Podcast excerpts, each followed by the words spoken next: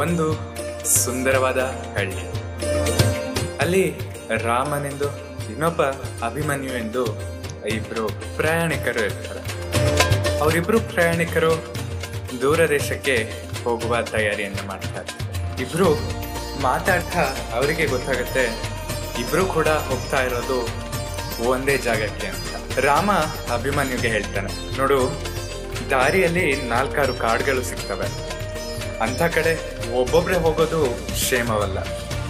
ಏನೇ ಕಷ್ಟ ಬರಲಿ, ನಾವಿಬ್ರು ಜೊತೆ ಆಗಿರೋಣ. ಆಗ ಅಭಿಮನ್ಯು ಹೇಳ್ತಾನೆ, ಆಗ್ಲಿ, ಅದಕ್ಕೇನಂತ.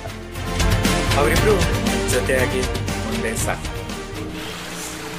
ಒಂದು ದಟ್ಟವಾದ ಕಾಡು. ಆ ಕಾಡಲ್ಲಿ ರಾಮು ಹಾಗೂ ಅಭಿಮನ್ಯು ಜೊತೆಗೆ ಹೆಜ್ಜೆ ಇಡ್ತಾ ಹೋಗ್ತಾರೆ. ದೊಡ್ಡದಾದ ಕರಡಿಯೊಂದು ಎದುರಿಗೆ ಓಡಿ ಬಂದು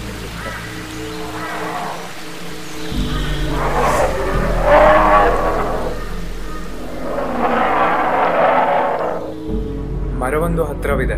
ಹಾಗಾಗಿ ಅಭಿಮನ್ಯು ತಕ್ಷಣ ಮರದ ಕೊಂಬೆ ಹಿಡಿದು ಮೇಲೆ ಹತ್ತಿದ್ದಾನೆ ಮರ ಹತ್ತಲು ಸಮಯವಿಲ್ಲದಂತಾಗಿ ರಾಮು ನೆಲದ ಮೇಲೆ ಬೋರ್ಲಾಗಿ ಮಲಗ್ತಾನೆ ಕರಡಿ ಹತ್ರ ಬರುತ್ತೆ.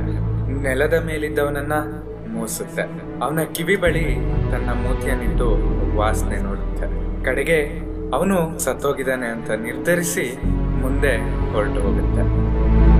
ಮರದ ಮೇಲಿದ್ದ ಅಭಿಮನ್ಯಿಗೆ ಆಶ್ಚರ್ಯ ಆಗುತ್ತೆ. ಯಾಕೆ ಆ ಕರಡಿ ರಾಮನನ್ನ ಸಾಯಿಸ್ಲಿಲ್ಲ ಅಂತ? ಹಾಗೆ ಆ ಕರಡಿ ರಾಮನ ಕಿವಿಯಲ್ಲಿ ಏನೋ ಹೇಳ್ದಂಗಿತ್ತು ಅಂತ ಅಭಿಮನ್ಯುಗೆ ಅನ್ಸುತ್ತೆ. ಆತ ಕೆಳಗೆ ಬಂದು, ಕರಡಿ, ನಿನ್ನ ಕಿವಿಯಲ್ಲಿ ಏನ್ ಹೇಳ್ತು? ಎಂದು ಕೇಳ್ತಾನೆ. ರಾಮು ತಿರಸ್ಕಾರದಿಂದ, ಮಾತಿಗೆ ತಪ್ಪುವ ಸಹ ಪ್ರಯಾಣಿಕನನ್ನು ನಂಬಿದ ನೀನು ಮೂರ್ಖ ಎಂದು ಕರಡಿ ಹೇಳಿದರು ಕಷ್ಟ ಬಂದಾಗ ಬಿಟ್ಟು ಹೋಗುವವರನ್ನು ನಂಬಲೇಬಾರದು. ಹಾಗೆ ನಮ್ಮ ಬದುಕಲ್ಲೂ ಇರ್ತಾರೆ. ನಮ್ಮ ಜೀವನದ ದಾರಿಯಲ್ಲಿ ಬರುವಂಥ ಸಹ ಪ್ರಯಾಣಿಕರು.